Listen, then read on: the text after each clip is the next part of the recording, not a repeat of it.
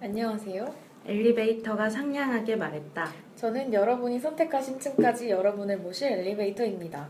저는 시리우스 사이버네틱스 주식회사에서 여러분, 은하수를 여행하는 히치하이커를 위한 안내서를 방문하신 손님들을 사무실까지 모셔다 드리기 위해 제작되었습니다. 저희가 보장하는 신속하고 즐거운 탑승이 마음에 드신다면 은하 세무서와 부빌로 유아식 그리고 시리안 국립 정신병원 건물에 새로 설치된 다른 엘리베이터들도 타보십시오. 그 병원에 가시면 여러분의 방문과 동정심, 바깥 세상의 즐거운 이야기들을 고대하고 있는 전 사이버네틱스 주식회사 중역들이 여러분을 환영할 것입니다. 알았어. 말하는 거 말고 또 뭘 할 수 있지? 자포드가 안으로 들어서며 말했다. 저는 올라가거나 내려갑니다. 엘리베이터가 말했다. 좋아, 우린 올라간다. 자포드가 말했다. 또는 내려가시고요. 엘리베이터가 그에게 상기시켜 주었다. 그래, 알았어. 올라가줘. 잠시 침묵이 흘렀다. 내려가시는 것도 아주 좋은데요. 엘리베이터가 희망에 찬 어조로 제안했다. 아, 그래? 굉장해요. 좋아, 그럼 이제 위로 올라갈까? 자포드가 말했다. 내려갔을 때 얻을 수 있는 모든 가능성들을 다 고려해 보셨는지 여쭤봐도 될까요? 엘리베이터가 극도로 상냥하고 합리적인 목소리로 물었다. 자포드는 머리 하나를 엘리베이터 벽에 갖다 박았다. 이런 건 필요 없어. 그는 생각했다. 정말이지 그는 이런 일을 겪어야 할 필요가 없었다. 여기 보내달라고 청한 적도 없었다. 지금 이 순간 어디에 있고 싶으냐는 질문을 받는다면 그는 적어도 50명의 아름다운 여자들과 그에게 친절하기 위한 새로운 방법을 연구하는 일군의 전문가들에게 둘러싸여 해변에 누워 있고 싶다고 말할 것이었다. 그는 이런 질문에는 늘 그런 식으로 대답했다. 여기에 열띤 음식론을 덧붙일 수도 있을 터였다. 그가 하고 싶지 않은 일은 우주를 지배하는 사람을 쫓아다니는 것이었다. 그 사람은 그냥 일자리를 잃기 싫어하면서 자기 일을 하고 있는 것일 수도 있다. 그가 하지 않으면 다른 사람이 할 테니까. 하지만 무엇보다도 그는 사무실 건물에서 엘리베이터와 입씨름을 하며 서 있고 싶지 않았다. 어떤 가능성들 말이야? 그가 지친 목소리로 물었다. 그러니까 그 목소리는 비스킷 위에 떨어지는 꿀처럼 조금씩 조금씩 흘러나왔다. 지하실이 있고요. 마이크로 파일들이 있고요. 또 난방 시스템이 있고요. 음, 목소리가 멈췄다. 특별히 흥미로운 건 없어요. 하지만 그게 올라가는 것 대신 할 수 있는 일이긴 하죠. 그것이 인정했다. 자, 구원 씨여. 제가 언제 실존주의적인 엘리베이터를 달라고 했나요? 자포드가 중얼거렸다. 그리고 벽을 주먹으로 때렸다. 이 물건에 도대체 무슨 문제가 있는 거야? 그가 내뱉었다. 올라가고 싶지 않은 거예요. 겁이 나는 모양인데요. 마빈이 간결하게 대꾸했다. 겁이 나? 뭐가? 높은 곳이 고소공포증 엘리베이터라고? 자포드가 소리쳤다. 아니요, 미래가요. 엘리베이터가 가련하게 말했다. 미래라고? 이 거지 같은 게 뭘 원하는 거야? 뭐, 연금이라도 원하나? 자포드가 고함을 질렀다. 바로 그때 그들 뒤편의 리셉션 홀에서 소동이 벌어졌다. 주위 벽들에서 갑자기 기계들이 작동하는 소리가 들려왔다. 우리는 모두 미래를 내다볼 수 있어요. 우리 프로그램의 일부죠. 엘리베이터가 공포에 질린 듯한 목소리로 말했다. 네, 안내서를 위한 안내서 4회가 시작되었습니다. 안녕하세요, 달소녀입니다. 안녕하세요, 잔입니다. 안녕하세요, 모이입니다. 네, 방금 들으신 부분은 은하수를 여행하는 히치하이커를 위한 안내서 2권의 챕터 6 에서 엘리베이터와 자포드의 대화였고요. 방금 들으신 어, 낭독은 저희 코너 보고인의 시 낭송이라고 듣기 힘들어도 들어주시라는 의미에서 붙인 이름이죠. 네. 네. 이제 메가도도 출판사 코너로 들어가 볼까요? 그럼 언제나 그렇듯이 모이님께서 이번에 네. 저희가 읽어온 부분을 요약해주세요. 네, 이번에는 2권 1챕터에서 12챕터까지를 읽어오기로 했죠.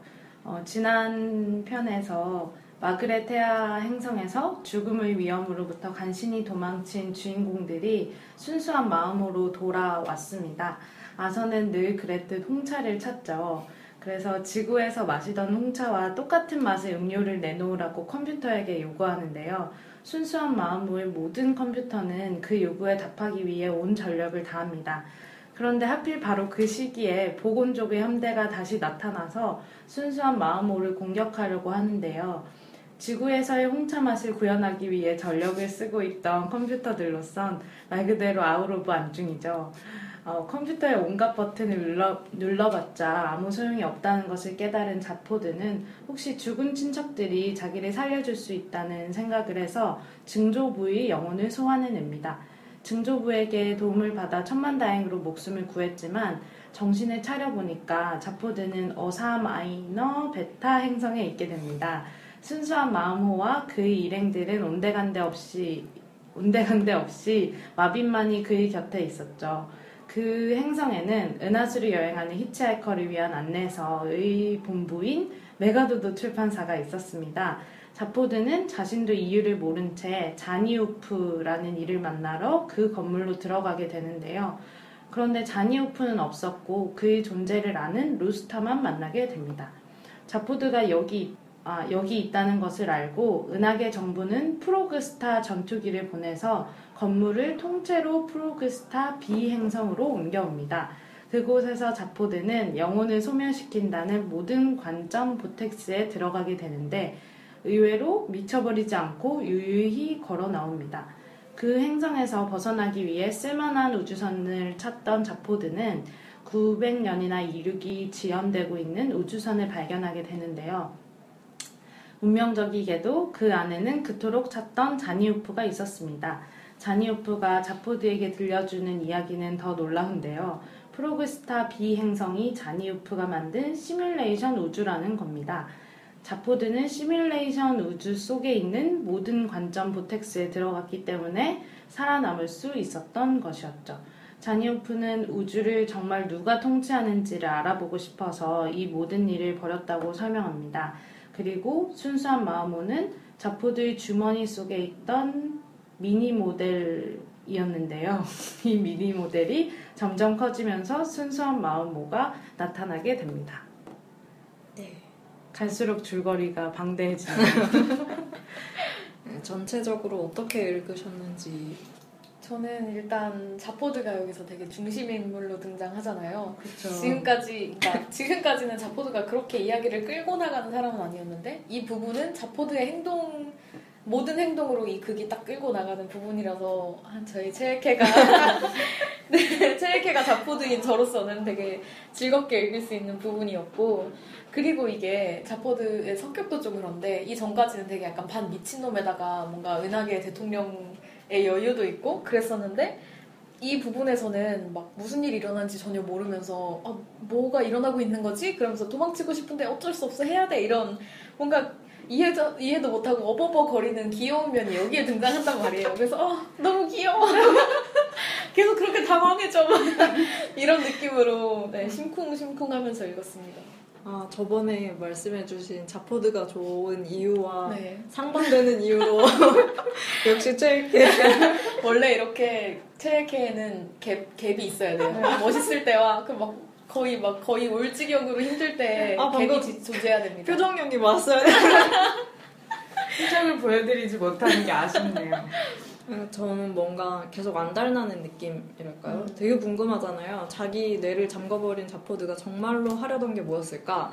근데 저번에 삶, 우주 그리고 모든 것에서 그런 걸 다룰 때 한번 긴장 탔다가 실망했다면 이번엔 우주가 누구 손에 이렇게 달려 있는지에 대해서 알려고 하는 거 뭔가 그런 거대함의 시작 같은 느낌이 들었어요. 음, 저도 그러네. 약간 거대한 시작의 전초전 같은 느낌이 들었는데요. 정신은 없었는데 되게 생각해볼 지점들은 많았던 것 같아요. 네. 그래서 약간 뒤가 더 기대되는 부분인 것 같았어요. 특히 이번 부분에 뭔가 좀 진지하게 얘기할 만한 게 좀 있었어요. 네. 네, 많, 많았던 것 같아요. 다른 부분에 비해서. 그러면 이제 등장인물을 먼저, 그러니까 새로 등장하신 분들을 다시 한번 좀 짚고 넘어가 보자면 개그 하프런트가 있죠. 네. 그러니까 네. 이분이 주치 정신과 주치인데 처음에 등장할 때 이제 보건일지의 주치이기도 하면서 고용주이기도 한 사람으로 등장해요. 근데 동시에 자포드 비블브락스의 정신과 주치이기도 하고. 사, 사실 저는 뭐 별 여기까지는 아직 별거 없는 인물이라 재밌게는 안 읽었어요. 또는 뭔가 아, 이 사람한테서 뭘 읽어내야지 하고 읽은 건 아니고.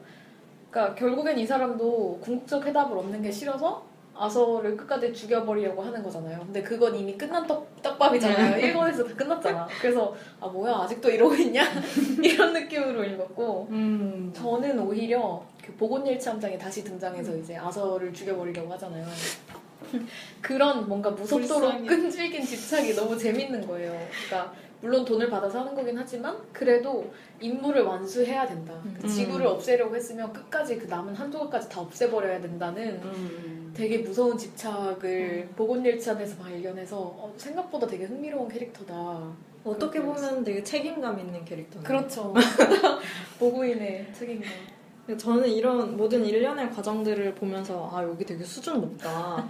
그러니까 우리 지구에서 일어나는 모든 사건들은 대부분이 돈 때문에 일어나는 거잖아요. 근데 여긴 삶의 의미 가지고 이런 모든 일이 일어나는 게 너무 수준이 높은 거예요.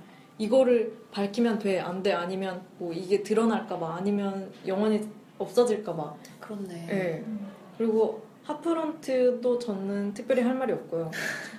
오히려 보건일체가 되게 인간 같은 느낌이 들더라고요. 사실 보다 보면 인간이랑 제일 비슷한 종족인 것 같기도 하고 작가가 인간을 풍자하려고 만들었나 싶기도 해요. 그러니까 음. 아까 방금도 말했지만 인간사 되게 돈 때문에 사건 사고가 발생하는데 여기 나오는 보건일체도 도덕과 청렴이 뭔지 찾아보려다 돈소리를 들으면 책을 던져버리잖아요. 그런 점에서 좀 그런 느낌이 들기도 했었어요. 동의합니다. 저는 여기 나오는 뭐 종족들이나 인물들을 보면 그냥 면면 속에 인간에 대한 풍자가 다 담겨 있는 것 같긴 해요. 그 보고인은 뭔가 뭘 하는지 모르겠지만 그래도 인물을 완성해야 하는 그런 면에서 좋게 보면 우직한 거고 나쁘게 보면 생각 없이 지시에만 충실하는 음, 개그 하프런트도 그렇게 생각 없는 보고인을 이용해서 자기 목적을 달성하려는 느낌이 들었달까? 그래서 뭔가 둘 다 약간 풍조를 담고 있는 캐릭터라고 생각했고 개그 하프런트도 결국 음, 수준이 높다고 생각할 수도 있는데 저는 제가 인간이라 그런지 이것도 아. 결국 초록색 종이 조각과 관련된 것 아닌가 그렇네요. 하는 생각이 들어서 음. 근데 이거를 이런 생각을 하고 잔님 얘기를 들으니까 제 생각이 너무 인간적이었다는 생각이 인간의 한계에서 생각하다 보니까 네, 그런 뭐야, 같아요. 난 인간이 아니야? 한 차원 높게 생각하는 어. 거죠. 아, 왜 이러세요? 네, 계속 말씀하시죠. 네, 그리고 여기에 이제 루스터랑 자니우프라고 그러니까 은하계를 지배하는 누군가를 찾아 나서기 위한 그 일당들이 여기 이제 하나씩 등장하잖아요. 네. 네. 뭐 얘기하실 게 있나요? 저는 인물에 대해서보다 루스터가 처음 등장했을 때 자포드가 통성명 하잖아요. 음. 근데 그때 자포드는 자기 이름을 말하는데 이- 이 사람은 친구 이래요. 어, 그래서 어떤 친구를 말하는 거야? 뭐 진짜 친구를 말하는 거야? 아, 아니면 맞아. 그게 좀 재밌었달까요? 음. 그런데 이름을 먼저 안 밝히고 네. 친구라고 말한다. 네. 되게 나중에 자기 이름을 밝히는데 어, 그게 특정인의 친구야? 네, 네. 아니면 뭐였지? 모든. 사람한테 네, 잘해준다는 네. 의미의 친구야 뭐 이런 맞아요. 거였죠. 아, 어, 맞아요. 맞아. 재밌는 통성명이었네. 네. 근데 저는 아직 뒷부분에 읽지 않은 저에게는 아. 미지의 인물들이었고 그렇죠. 하지만 루스타의 타워는 좀 탐이 난다는 아 그거 영양소별로 막 줄별로 영양소 있고. 아, 근데 그거 먹고 싶지 않아. 아 이거 그렇게 빨고 싶지 않아 타월. 되게 저는 어떻게 생각했냐면 인간의 타월은 뭔가 빨고 싶지 않은데 그왜그 네. 젤리 파는 데 있잖아요. 아 네네네. 거기 보면 되게 긴 젤리가 있어요. 네. 약간 그거를 엮어놓은 느낌이 아닐까라는 생각을 했거든요. 그래서 아 그런 거라면 괜찮겠다. 젤리로 엮어진 타월이라니 라고 생각해서 아 근데 거기 영양소도 있어? 그럼 갖고 싶다라는 생각을 해봤습니다. 이 타월 부분은 사실 저희가 보고인의 신앙송 코너에서 읽을까 했던 그 후보에 있었던 네. 그렇죠. 애죠. 타월하고 인사하라고 해서 네. 어떻게 인사해야 될지 몰라서 악수하고 자포드조차 당황하게 하는 인물이었다는 점에서 자포드 나올 때마다 되게 좋아하시네요. 너무 좋아. 귀여워. 어쨌든 되게 귀여운 부분이었어요. 네, 맞아요. 그렇죠. 이, 이분들에 대해서는 차차 얘기하기로 하고 그러면 인상 깊었던 부분들에 대해서 얘기해 볼까요? 아 저는 초반에 나오는 급진적 무신론자, 그러니까 음, 작가가 급진적 무신론자라는 걸 알 수 있는 챕터 첫 번째 챕터 부분 종교 얘기를 좀 하고 싶은데요. 네. 여기 위대한 초록 아클시저가 재채기할 때 우주가 생겨났다고 하는 부분이 있잖아요. 이런 걸 보면 더글라스 애덤스가 참 되게 급진적 무신론자라는 게 너무 느껴져요. 그러니까 우리 눈에는 되게 터무니없어 보이는 것에 빗대서 종교란 뭐 그런 거야. 이렇게 풍자하는 것처럼 보이거든요. 우리한테 정상적으로 보이는 종교라는 것도 우리한테 지금 익숙하고 되게 익숙해진 논리 체계 안에 있기 때문이지 어떤 다른 관, 관점과 세계, 세계관, 논리 체계에서 보면 되게 터무니없어 보일 수 있다는 걸 시사하는 것처럼 보였거든요. 음. 그러면서도 되게 웃겼던 게 무신론자면서 강령의 얘기는 왜 하는 아 진짜네. 되게 웃기더라고요. 아, 약간 외국의 약간 컬트 문화? 음. 약간 그런 느낌이었어요, 저는. 그래서 네.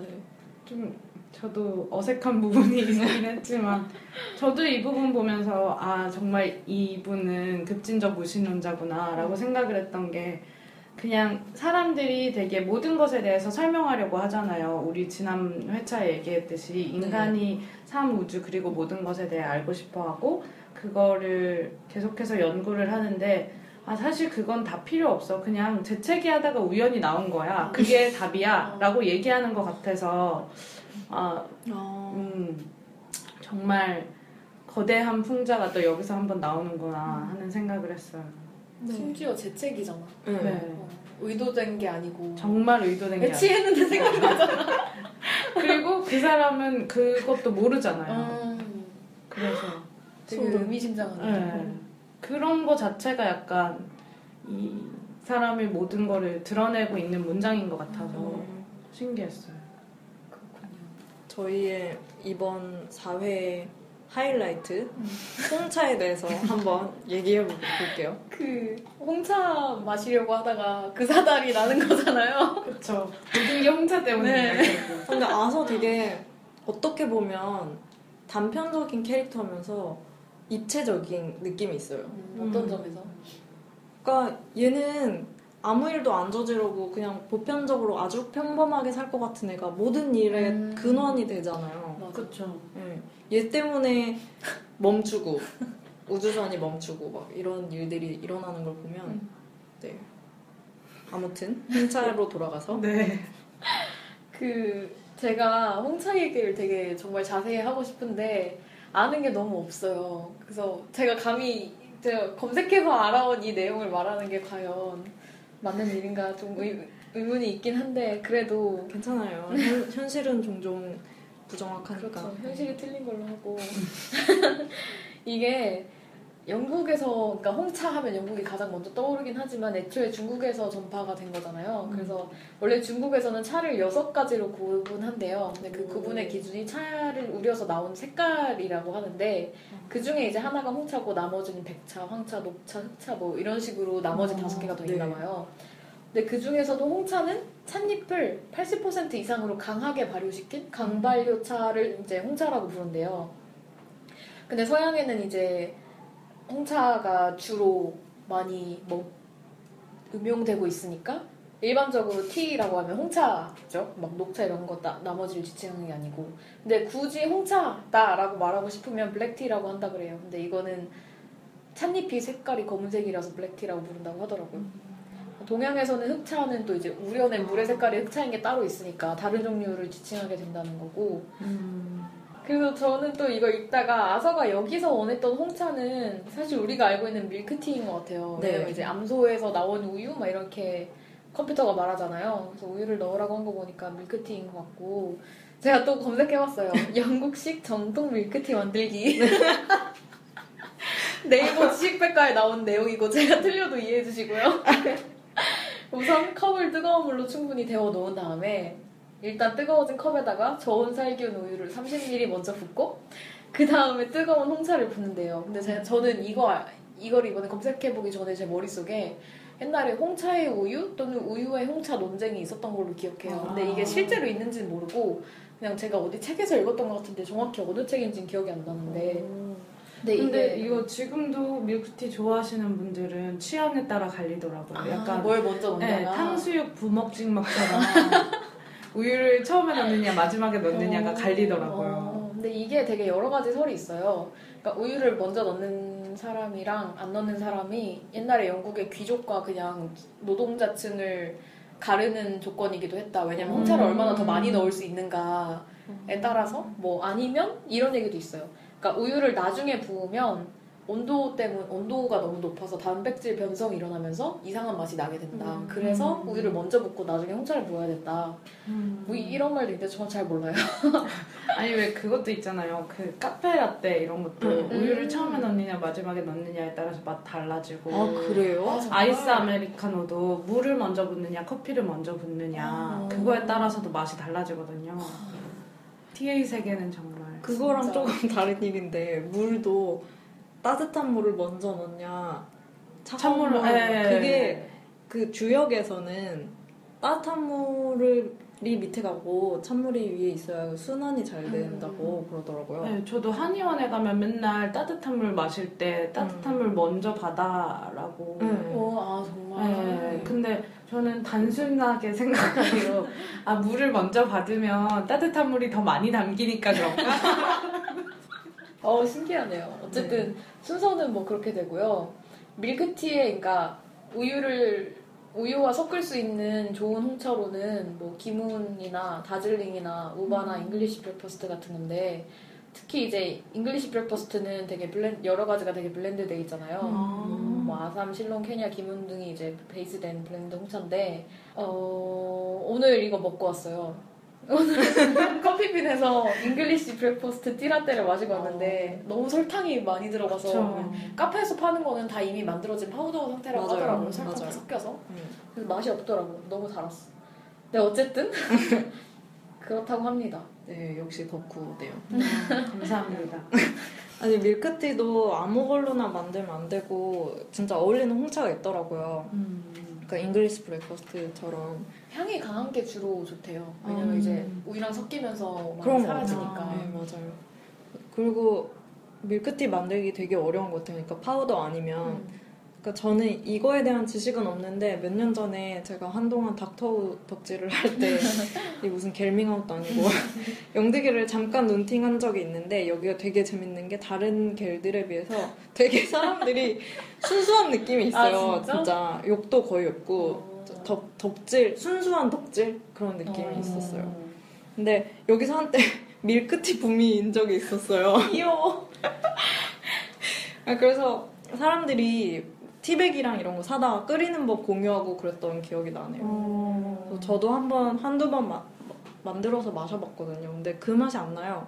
그래서 저도 무슨 시리우스 사이버네틱스 주식회사가 만든 기계에서 내주는 밀크티 같은 맛의 밀크티를 한 두 번 정도 마셨네요. 음. 그리고 이건 좀 다른 얘기인데 제가 얼마 전에 동남아 여행을 잠깐 다녀왔는데 동남아 사람들도 밀크티를 되게 좋아하는 것 같아요. 음. 인도의 짜이 같은 거 되게 유명하잖아요.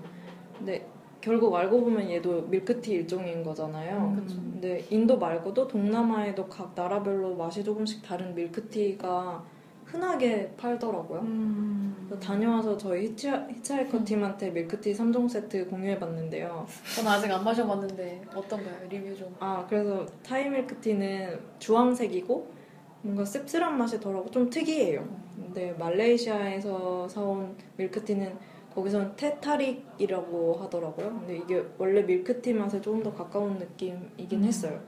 그리고 영국은 티에 대한 게 거의 기본적인 문화로 자리 잡은 것 같다는 음. 생각이 들었거든요. 커피 티? 이게 거의 인사치레잖아요. 어, 술 한잔 할래? 건 가? 아니, 그건 또 다른 식, 식사하셨습니까? 이 아. 정도죠. 그 정도니까. 죄송합니다. 약간 그런 것 같아요. 어딜, 그러니까 어디 초대받아서 가도 이제 처음에 오면 아. 커피 티? 아, 뭐라도 음. 드실래요? 뭐 네, 약간 그런. 느낌인 것 같아요. 음. 그리고 뭐 어딜 가지 않아도 뭐 학교나 뭐 어학원 같은 데서도 항시 준비 오, 뭐 티가 그냥 한. 예, 예, 예. 그런 느낌이더라고요. 저는 이제 또 이제 궁극적인 질문과 해답에 대한 얘기가 이제 떡밥이 끝나고 잠잠해지나 했더니 이번에는 은하계 전체를 지배하는 그 누군가를 찾겠다고 얘들이 뭔가를 하잖아요. 그때 그쵸. 진짜 대단하다고 생각했어요. 네. 뭐 이렇게 스케일이 크게 노는 건지 막 무슨 세상에 대한 질문을 세계에 대한 질문을 찾으려고 하고 이번엔 지배자를 찾으려고 하고 저는 읽으면서 아 얘네 진짜 할 짓 없는 애들이다 얘네 100% 먹고 사는 건 다 해결된 인간임이 분명하다 아니면 이럴 짓을 할 이런 짓을 할 리가 없다 그리고 또 아, 지배자를 찾아서 도대체 뭘 하고 싶은 건지 아직 등장하지 않잖아요. 그래서 되게 궁금했어요. 찾아서 도대체 뭐 하려고? 음. 나 같으면 딱히 하고 싶은 게 없을 것 같다는 생각이 들었거든요. 음. 뭐 그럴 수도 있겠네요. 그래도 포드는 근근히 먹고 사는 느낌이 있고 그쵸. 출판사가 다 이런 거 아닌가요? 그리고 자포드 정도는 돼야 이런 것도 좀 찾으러 다닐 것 같아요. 그래도 은하계 대통령이잖아요. 그쵸, 그쵸. 타이틀이 이렇다 보니까 그런 문제는 해결된 것 같고 지배자를 찾으면 하고 싶은 말 없으세요? 딱히. 없으세요? 지배자요? 네. 지배자가 있다는 생각을 한 번도 안 해봐서요. 네, 저도 뭐 그렇긴 한데 요즘은 그런 게 있으면 좀 찾아서 멱살이라도 좀 잡고 싶던데 근데 그게 아니라도 저는 되게 궁금하더라고요 그냥 어떻게 생긴지라도 보고 싶은 거 있잖아요 음. 만약에 누구 뭐 남자친구 여자친구 생겼다면 괜히 궁금한 그런 심리 아침에.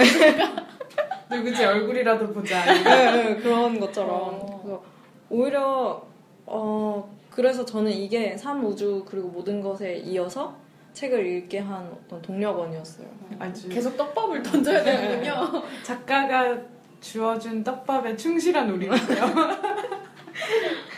그 물론 그 사람이 정말 우주를 지배하는 사람이 아니지만 적어도 이 작가 머릿속에 은하계를 지배하는 사람은 어떤 모습이고 어떤 음. 사람일까 싶은 것도 있었고요. 음. 그러고 보면 진짜 아까 달소녀님이 말씀하신 것처럼 더글라스 애덤스는 세상의 스케일을 되게 크게 그리는 작가인 것 같아요. 음. 그래서 이 우주를 지배하시는 분에 대해서는 나중에 나오는 대로 다시 다루기로 하고 자포드가 강령회가 끝나고 자의적이지 않게 타의적으로 도착하는 행성이 이제 어사마이너 베타 행성이잖아요. 근데 여기가 이제 메가도도 출판사, 그러니까 은하수를 여행하는 히치하이커를 위한 안내서를 만들어내는 출판사 건물이 위치한 행성인데 네. 제가 이 은하수 책을 통틀어서 가장 살고 싶은 행성이 음. 어사마이너 베타 행성이거든요. 근데 이게 어떤 행성이냐면 1년 내내 아열대성 기후에다가 행성 전체가 해안가로 이루어져 있고 게다가 행성의 시간이 언제나 바가 문을 닫기 전인 토요일 오후 진짜 완벽하죠. 왜냐면 음, 진짜 좋네요. 왜냐면 항상 놀러 가면 술집 문 닫기 전에 너무 신나잖아. 막 한창 신나고 있는데 아 이제 문 닫아야 됩니다. 이러면 우리 아 아쉬워 더 놀아야 되는데 하면서 길에 있다가 갈 데가 없어서 이제 다 헤어지잖아요. 꿀꿀이. 그러다가 그 집으로 다 가게 됐는데 여기선 그럴 일이 절대 음. 없다는 거잖아요. 너무 좋고. 그렇네요. 제가 만약에 은하수에 히치하이커로 히치하이킹을 막 여기 이렇게 하게 된다면 만약에 여기에 도착하게 되면 그냥 하루 종일 해변에 누워 있고 싶다는 생각을 좀 했어요. 여기 취직하시는 게 아 메가도는 출판사요? 그것도 좋네요. 음, 저는 여기에 작가 본인의 판타지가 투영된 느낌이 들었어요. 그러니까 말년에 캘리포니아에서 살았던 걸로 아. 기억하고요. 그래서 이 행성 어쨌든 참 좋아 보이더라고요. 음, 캘리포니아. 네, 그런데 캘리포니아가 좀 떠오르긴 하네요. 네. 듣고 보니까. 그런 느낌이죠. 이제 메가도도 출판사에 대해서 잠깐 얘기해 볼까요? 저희 코너 이름이기도 한 메가도도 출판사에 대해서 처음으로 나오죠 거의 여기 등장하는 재판 내용과 아, 과정이 상당히 재미라기보다는 억울하고 황당합니다. 이 그 현실이 종종 부정확합니다라는 모토 때문이죠. 근데 그러면서 이제 사법부나 재판 같은 걸 풍자하는 것 같기도 하고요. 사실 그렇잖아요. 법이나 이런 게 약자나 소수자를 보호하려고 만들어졌다고는 하는데 결국에는 그런 거에서 승소하는 사람들은 대부분 돈이나 권력 있는 사람들이 법을 마치 제 눈의 안경처럼 갖다 대가지고 음. 아, 그건 아전인수인가요? 네 아무튼 잘 변명하면 이기게 되어 있잖아요. 음, 네. 그래서 뭐 그런 것도 좀 생각나고 그랬어요. 음. 여하튼 저희는 권력도 돈도 없지만 매번 현실이 부정확함을 미리 말씀드리니까 사실관계에 대해서 오해나 불미스러운 일이 생기지 않았으면 좋겠네요. 음. 저도 여기서 재판에 네. 그 어, 안내서의 편집진들이 네. 아름다움이 진실이며 진실이 아름다움이라고 증언하게 했다 뭐 이런 구절이 나오잖아요. 그런 게 되게 아 이 사람들 말장난을 진실로 밀어붙이는구나 하는 생각이 들어서 좀 생각이 많이 들었던 부분인 것 같고요. 근데 생각해 보면 잔님께서 말씀하신 대로 요즘 재판이 딱 그런 형국 아닌가 하는 생각이 들었어요. 결국 어, 진실이 무엇인지는 관심이 없고 네. 현실에는 관심이 없고 더 돈 많은 변호사를 구하면 네. 결국 밀어붙여서 이기게 되는 네. 결국에는 그러니까 진실 공방이 아니라 어떤 말싸움을 누가 더 잘하느냐 음, 네. 이런 얼마나 효율적인 걸 하느냐의 음. 싸움인 것 같아요. 그리고 저는 여기서 곤충과 마비는 신경전도 재밌었거든요. 음. 사실 이 전체에서 지금 마빈이 되게 중요한 역할을 하잖아요. 맞아요. 마찬가지로 뭐 아, 지난 회에서도 그랬죠. 네. 기계들을 죽이고 곤충을 뭐 설득시키고 엘리베이터를 설득시키고 이런 식으로 음. 그래서 그러네. 재밌었습니다. 마빈. 마빈이 여기서 상당히 많은 일을 하는데 제가 자포드 얘기를 하느라 근데 주인공인데 아 자포드도 그런 식으로 마빈의 어, 역할에 대해서 네, 무시를 하더라고요. 그래서 아 저는 그 마빈이 정말 말 상대가 있으면 좋겠어요. 어, 맞아 그러면 많이 좋아질 것 같아요. 맞아 맞아 적어도 마빈의 치료에 관한 얘기하고 마빈 어머니인 줄 네, 네. 그러면 그 또 다른 기계인 행복한 수직 인간 운반기 엘리베이터에 대해 얘기해 볼까요? 얘네 진짜 웃기는 애잖아요 저희가 이제 내- 보고 있는 신앙송 부분에서 읽은 딱 그 장면이죠 네, 네. 맞네요.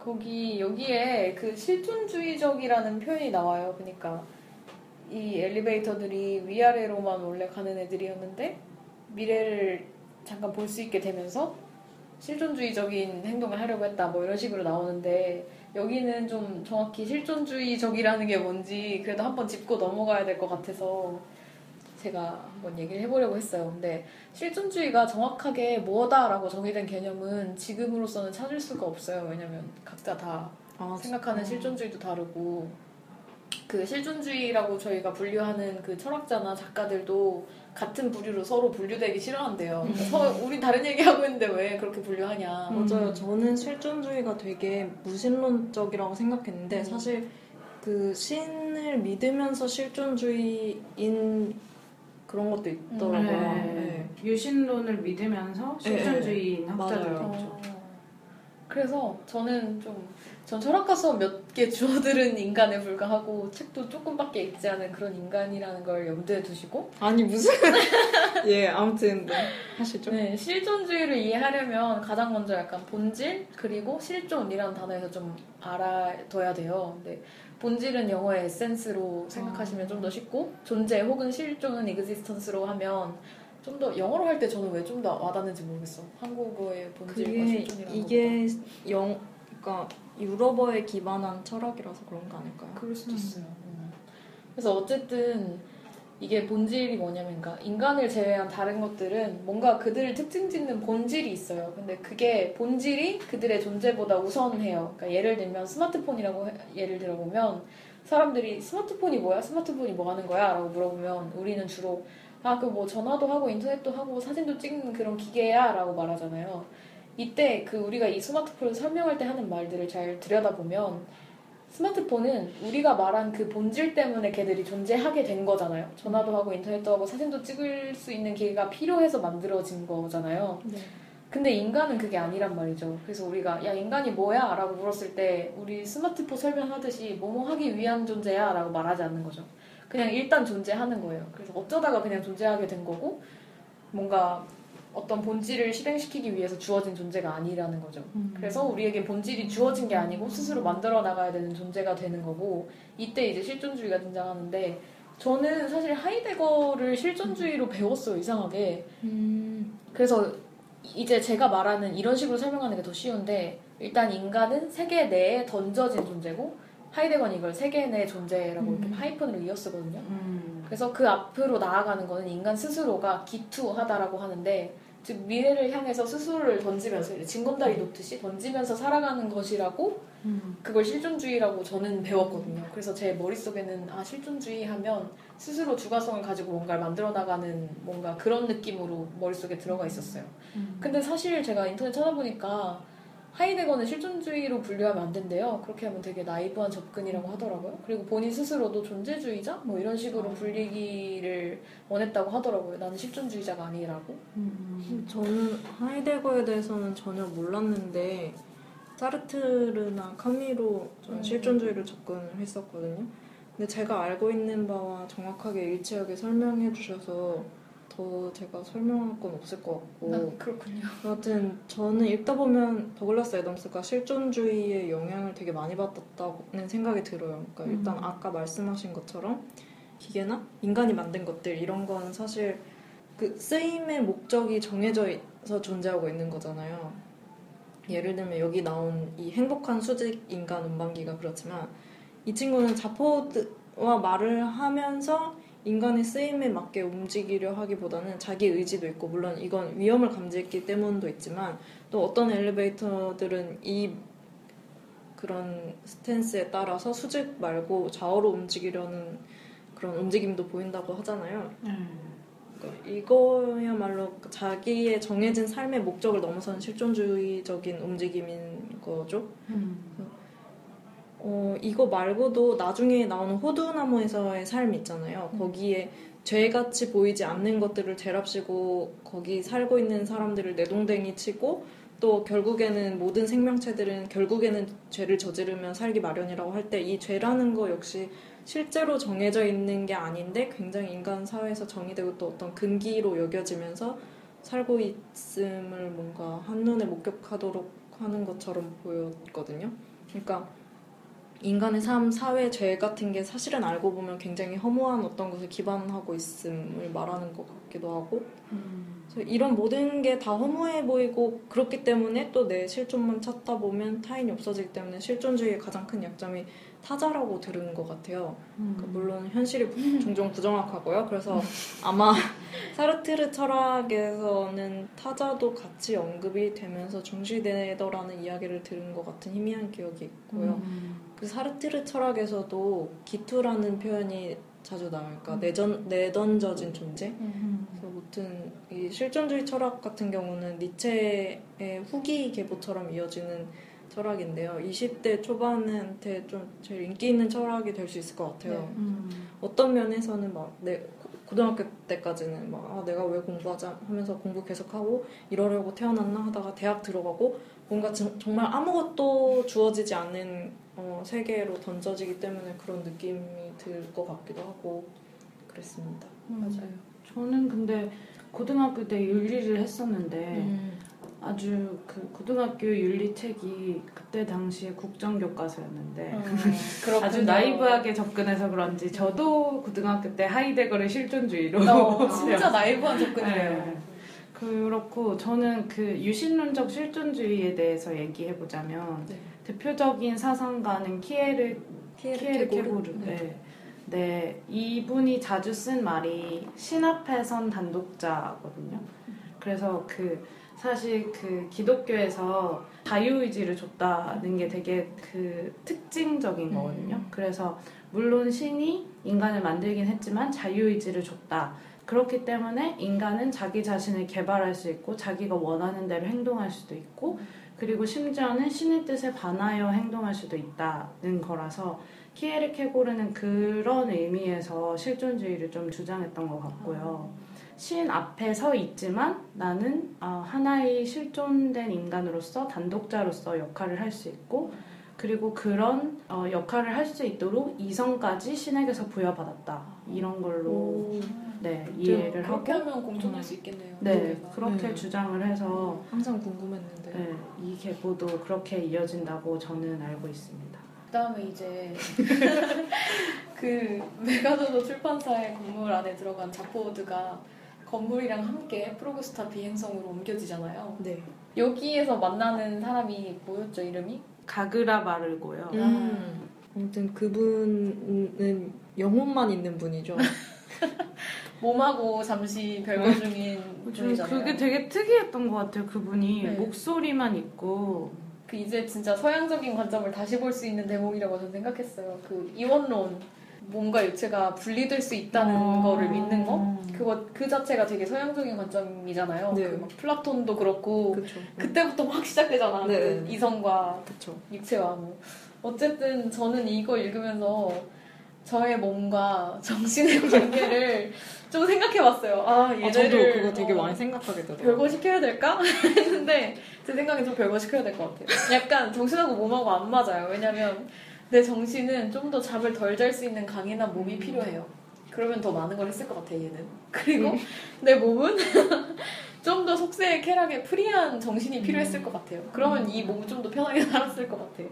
특히 여기서 막 섹스에 관해서 그렇다고 말했는데 저도 특히 섹스에 관해서 좀 더 그런 것 같기도 하고 그런 생각을 했습니다. 음, 저도 그런 걸 많이 생각해 봤는데 여기서 서로 갈등이 생길 수밖에 없는 부분으로 섹스랑 낚시를 들었잖아요. 낚시. 근데 그 외의 것들은 뭐가 있을까 좀 생각을 해봤는데 뭐랄까 공부, 일, 식사 이런 것들이 확실히 정신과 육체가 좀 갈등할 수밖에 없는 부분인 것 같더라고요. 그러니까 내 몸은 더 게으르고 싶고 더 누워 있고 싶고 더 먹고 싶고 더 술 마시고 싶고 그런데 정신은 너 지금 책 읽어라 청소해라 뭐 그만 먹어라 그만 마셔라 이러잖아요. 이- 이렇게 말하다 보니까 몸이 좀 불쌍하네요. 진짜 몸한테 이름 소유권 줘야겠네요. 정- 정신이 잘못했네. 근데 이렇게 생각하면서도 실은 정신없는 몸, 몸 없는 정신은 불가능한 것 같아요. 이- 이거 너무 당연한 소리처럼 들리지만 그러니까 제가 한때 그런 생각을 해본 적이 있어요. 아 진짜 이 외모 마음에 안 드니까 내 정신 내 정신은 가지고 송혜교 얼굴이면 좋겠다 뭐 이런 거 생각해 봤거든요. 7, 8년 된 얘긴데. 근데 그러다가 문득 그런 생각이 드는 거예요. 송혜교 얼굴이었으면 나한테 이런 멘탈, 이런 가치관은 없었을 거라는 거예요. 음. 그러니까 이 육체를 가지고 있기 때문에 만들어질 수밖에 없는 유일한 멘탈이 나 자신이기도 하고 이런 멘탈을 지녔기 때문에 겉으로 내 표정이나 인상이 결정될 수도 있는 거고요. 그 막 사실 그런 거 있잖아요. 뭐, 뭐 유명한 철학자들이 뭐 어떤 병으로 알았다, 뭐 어떤 소설가가 어떤 뭐 병으로 뭐 알았다 이런 얘기들 많이 있잖아요. 그 사람이 건강했으면 그런 철학이나 소설이 나왔을까 싶은 것도 음. 있어요. 그래서 결국에는 이원론이란 거는 살 삶을 살아가면서 있을 수도 없고 개인적으로는 좀 사후에도 이원론이 아니길 바라고 있어요. 그러니까 이런 이원론이 플라톤 철학에서 시작해서 이후에 굉장히 흔하면서 나중에 지- 기독교 세계관에도 영향을 미치게 되는 거잖아요. 이데, 이데아라는 거 있잖아요. 세상에 뭐 수도 없이 실제하는 예를 들어서 실제하는 책상이 많지만 이 책상의 이데아는 따로 있는 거예요. 그러니까 책상의 어떤 결정체 같은 그런 거. 그러니까 현실 세계에 있는 책상들은 그 이데아를 뭔가 모조하는 것처럼 만들어진 거란 거예요. 이렇게 이상과 실제가 따로 하게 되고 이런 세계관이 기독교에도 영향을 미치면서 영혼이 따로 있고 그게 사후에 어딜 가는 것처럼 되는 거란 말이죠. 근데 저는 사후에 영혼이 어딜 안 돌아다니길 바래요. 그러니까 사는 것 사는 것도 나한테는 너무 힘들었는데 죽고서도 막 내 삶이 심판을 받아야 되고 막 또 어디로 가라고 하면 가야 되고 이게 너무 피곤한 일 같아요. 그래서 죽으면 그냥 다 무, 그러니까 아무것도 없길 바라고 있어요. 음. 그래도 아무것도 없는 거 너무 무섭잖아요. 음. 저 가끔 눈 감고 아, 죽으면 어떤 느낌일까 상상하잖아요. 그 되게 막 중2병 같은 짓이지만 가끔 하거든요. 근데 그럼 너무 무서워. 아무것도 없다 생각하면 아무 생각도 못하고 아, 무섭더라고요. 음. 근데 주체가 없으니까 괜찮지 않을까요? 그렇죠. 저는 네. 그 아무 생각도 못하는 것도 모르겠죠. 그 여기서 특이했던 게 가그라 바르가 자기 몸이랑 정신이랑 따로 있다고 말하니까 그리고 몸은 딴 데를 돌아다니고 있다고 말하니까 자포드가 말하는 대사가 그럼 그게 자기만의 생각을 따로 가지고 있단 말입니까? 라고 말하거든요. 그래서 이 대사가 되게 특이했던 게 네. 몸이랑 정신이 따로 분리되어 있다고 생각을 했는데 되게 이원론적인 시각인 줄 알았는데 자포드는 그걸 이해를 못 하잖아요. 그러면 몸에 또 다른 정신이 있다는 말인가? 라는 생각이 들어서 이 자포드가 좀 이 이원론에 대한 좀 다른 맥락을 집어준 것 음, 같다는 생각이 그러네요, 들어서 진짜. 자포드가 좀 매력 있는 인물이라는 생각이 들어서 이런 얘기 해주기 싫었지만 또 다른 매력 하나를 찾았다. 아, 맞아요. 그거 되게 날카로운 지적인 것 같아요. 네. 그럼 이제 모든 관점 보텍스로 넘어갈까요? 네. 이 프로그스타 비행성에 있는 그 처벌 기계라고 해야 되나? 네. 그런 거죠. 네. 그러니까 저는 이걸 보면서 확실히 이 모든 관점 모텍스라는 건 분명히 흥미로운 주제고요. 이 큰 우주에서 생존하는데 균형 감각을 지니면 안 된다는 것을 격하게 공감하고 있어요. 네. 그러니까 요즘 네.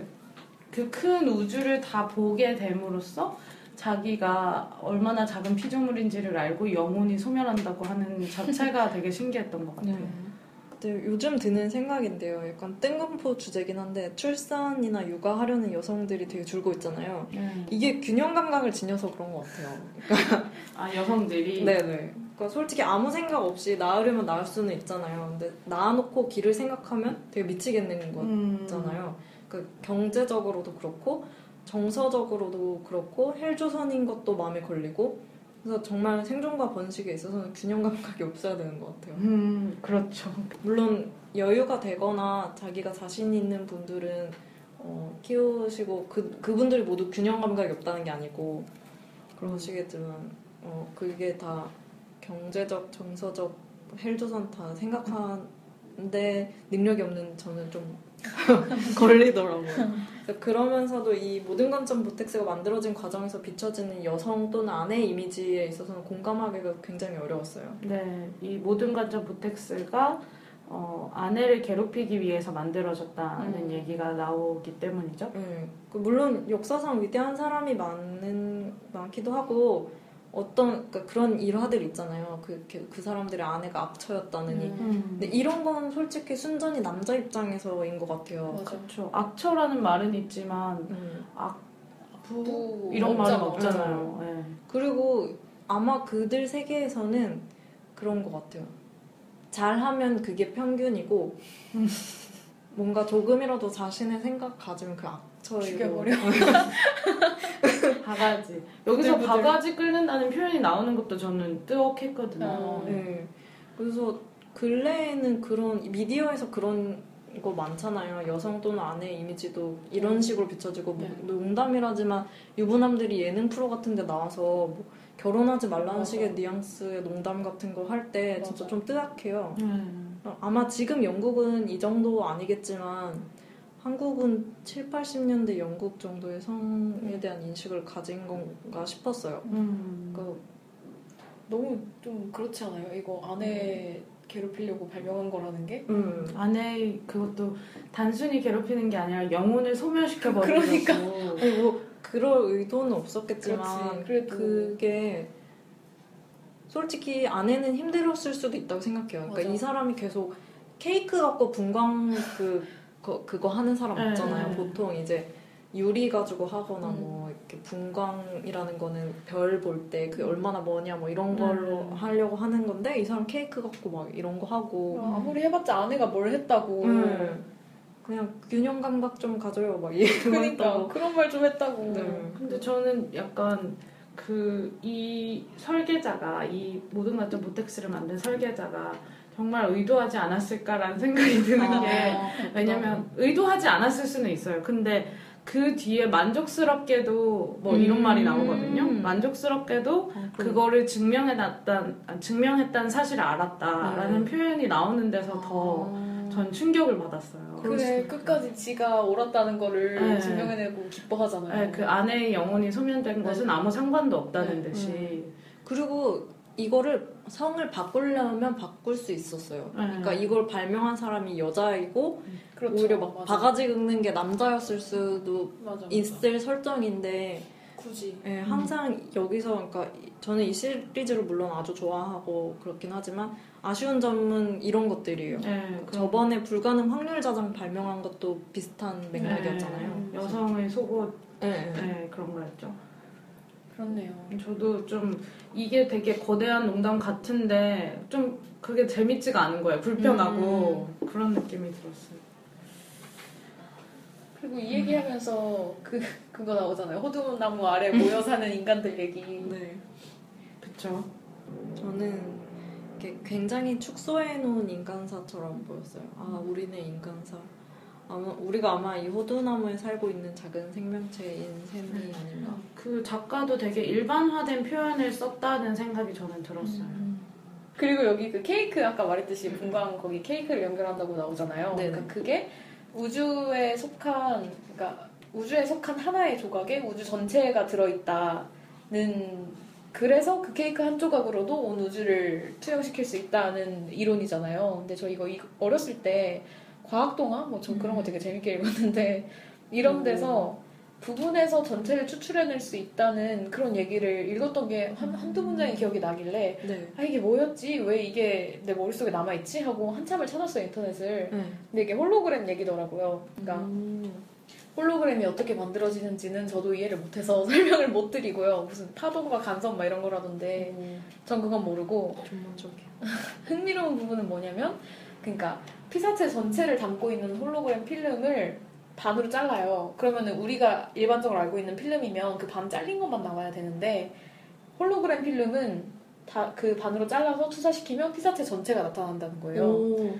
그러니까 부분에 이미 전체가 담겨 있기 때문에 음. 반을 잘라서 해도 전체가 나타, 나타난다는 거죠. 음. 이게 그 양자역학에서 비국소성의 원리라고 해서 비국소성이 뭐냐면 입자가 아무리 멀리 떨어져 있어도 하나의 같은 파동을 가진다고. 아, 야 그게 그러니까 얘네 둘이 연결돼 있는 것처럼 아, 네. 한쪽이 뭔가 뭔가이면 다른 한쪽이 어떤 다른 반응을 보인다. 아, 그러니까 그런 느낌이었던 걸로 기억하고 음. 있어요. 저는 그 정확히 몰라요. 근데 이- 이거를 찾아보려고 인터넷에 막 검색했어요. 비국소성의 원리 막 이러면서 홀로그램 우주 막 이런 거 검색했는데 이거 약간 사이비 과학인 것 같아요.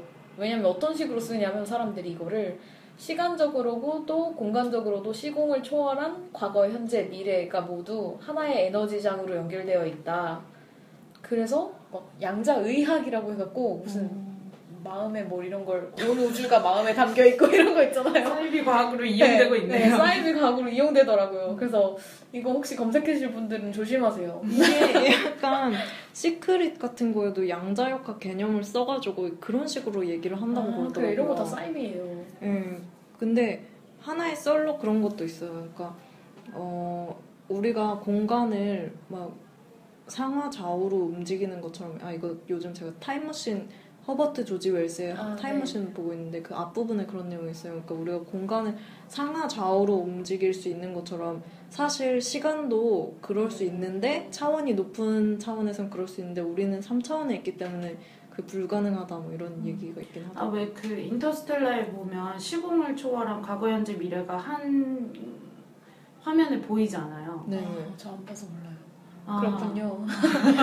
괜찮습니다. 저는 약간 볼 거니까. 그거 보면서 그런 개념으로 이해를 했거든요. 그래서 그 내가 지금 현재에서 어떻게 어떻게 모험을 통해서 여기를 왔는데 사실 과거에 나가 저기 보이고 음, 미래에 나는 또 여기 있고 뭐 이런 느낌?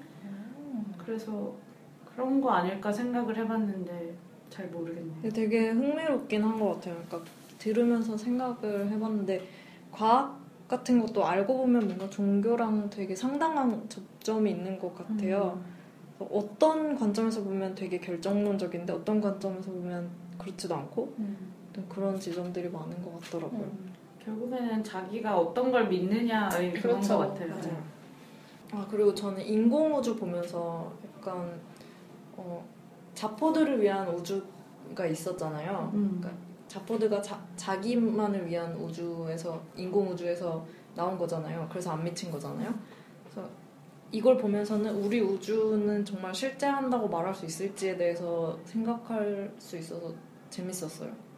그러니까 그런 상상들이 꽤 여럿 있는데 우리가 사는 여기가 누군가의 시뮬레이션이었다는 가정 음. 또는 우리가 3차원에서 2차원을 쏘아서 그러니까 프로젝터 빔 쏘아 보는 것처럼 우리는 고차원에서 쏘아진 어떤 상에 불과하다는 가정 음. 이런 것들을 보면 그삶 그리고 거대한 우주랑 관련지어서 생각해 볼 수 있는 부분들이 많은 것 같아요. 음. 그 만약에 우리가 만들어진 우주에 살고 있다면 실제로 조물주가 있는 셈이고 우리는 물론 그 사람을 알 수 없겠지만 그렇지 않다면 이 우주는 또 왜 존재하고 뭐 때문에 이렇게 클까부터 시작해서 정말 던져진 삶이란 뭘까 싶기도 하고 정말 우리는 목적이 없는 존재들일까 막 이런 음. 생각도 하게 되고 음. 그 아까 초반에 잔 어, 달소녀님께서 말씀하셨지만 이런 의문들이 이, 이런 의문의 여지들을 되게 끊임없이 아무렇지 않게 휙휙 던지는 느낌이 이번 음. 파트에서 좀 많이 들었어요. 음, 저도 이거 보면서 우주는 실제하는가 생각을 해보면서 그 다중 우주론 있잖아요. 음. 그런 것도 좀 생각을 하게 됐는데 네. 실제로 그런 게 실제를 하는지 실제 한다면 이런 느낌으로 실제를 하는 것이 아닐지 음. 물론 제가 과학을 잘 모르지만 그- 그런 드라마도 있잖아요. 미드인데 평행 우주를 기반으로 해서 한 네. 되게 잘 만든 아, 그래요. 이름이 뭐죠? 아 저- 몰라다가 말하네. 닥터우에도 평행우주는 나, 나오더라고요. 그거는 아예 평행 우주만을 모티브로 해서 만든 그건데 생각이 안 나네요. 아무튼 그래서 이런 상상 생각들을 좀 하게 돼서 저도 흥미로웠어요. 알면 더 흥미로웠을 텐데. 그러게요. 몰라서 모르겠다. 어쨌든 이제 자포드가 그, 그 처벌기계, 그러니까 모든 관전 보텍스에서 나와서 이제 탈출을 하려고 가는데 무한히 대기 중인 여객기에 들어가게 되잖아요. 여기서 이제 자니우프를 만나는데 저는 이 부분 되게 무서워요. 제가 이 책을 중학교 때부터 읽었다고 했잖아요. 근데 이거를 한 제가 처음 비행기를 탔을 때가 21살 때 유럽 여행 갈 때인데 음. 21살 때면 제가 이 책을 한 세 번째? 두 음. 번에서 세 번 정도 읽었을 때의 시기예요. 네. 근데 이제 딱 처음 한 살, 처음 21살에 비행기를 타려고 할 때 돈을 정말 많이 아끼느라고 비행 시간이 경유 포함해서 스물 몇 시간 이런 걸 탔어요. 그래서 13시간 타고 5시간 아, 기다렸다 또 느낌이 13시간 타고 그런 비행기를 탔었는데 그거 그때 탈 때 딱 이 생각했어요. 그러니까 여기 이 여객기가 승- 승객들한테 막 승객들 막 의자에 안전벨트 메고 앉아있고 음. 깨어나면 막 소리 지르면은 기다리십시오 이러면서 기내식 갖다 주고 앉아 일어나면 안전벨트 채워주고 막 이러잖아요. 그렇게 900년을 있었죠. 네. 이 되게 사육, 사육당한 느낌이잖아요. 음. 저도 이제 그 비행기를 13시간 넘게 타면서 아, 이게 바로 사육이구나. 막 아침, 점심, 저녁 기내식 시간 되면 탁탁탁 나오고 그거 괜히 먹게 되고 안 먹을 수 없어. 뭔가 먹게 되고 나는 막 먹어야지. 열몇 시간씩 계속 앉아 있는 거야. 가봤자 화장실 가고. 그래서 저는 그래서 이 부분이 너무 생각나서 무서워갖고 괜히 일어서서 돌아다니고 앉아있기 싫은 거예요. 막 이게 생각나면서 막 수염 진짜 기르고 앉아있을 것. 같고 실존주의적이죠. 수염도 없는데 수염도 없는데 그래서 돌아다니고 그랬는데 아무리 돌아다녀도 그 좁은 비행기 그쵸. 아니잖아요. 음. 무섭더라고요. 아니 저는 이걸 저 저는 뭐 어렸을 때부터 읽은 것도 아닌데 저이 부분에서 좀 소름 돋았어요. 음, 그러니까 진짜 좀 섬뜩한 거예요. 맞아. 그, 근데 무인 조종이 하는 말이 더 섬뜩해요. 맞아. 이런 시간이면 통계학적으로 새로운 문명이 들어설 걸. 미친 거. 그때까지 그러고 있겠다는 소리잖아. 저는 이게 그 그거랑 되게 비슷하다는 생각이 들었는데. 그거 있잖아요. 그 마그레테아 행성에서 응. 아 우리의 물건을 누가 팔아줄 때까지 우린 자겠어 어. 이런 느낌? 어. 아, 아 은하계 사람들은 이런 것인가? 근데 마그레테아는 그래도 자기의 의사로 그런 건데 그 강제로 막 이 사람들 막 생명 유지 장치 달고 막 900년 동안 아 그러네요. 이게 뭡니까? 아, 정말 힘들 것 같다. 900년 동안 여기 열 몇 시간도 그렇게 힘든데 그러니까요. 깨어날 때마다 소리 이 사람들 그게 900년을 반복한다고 생각해봐요 잔인하네요 인생사. 그래도 결국 그 안에서 자니우프를 만나게 돼서 다행이었죠. 네 그래요 그러면 메가도도 출판사 코너를 여기서 접을까요? 네. 떠들다 보니까 아, 지금 다음 주에 계속 이어가겠습니다. 오늘도 네 불편을 끼쳐드려 죄송합니다.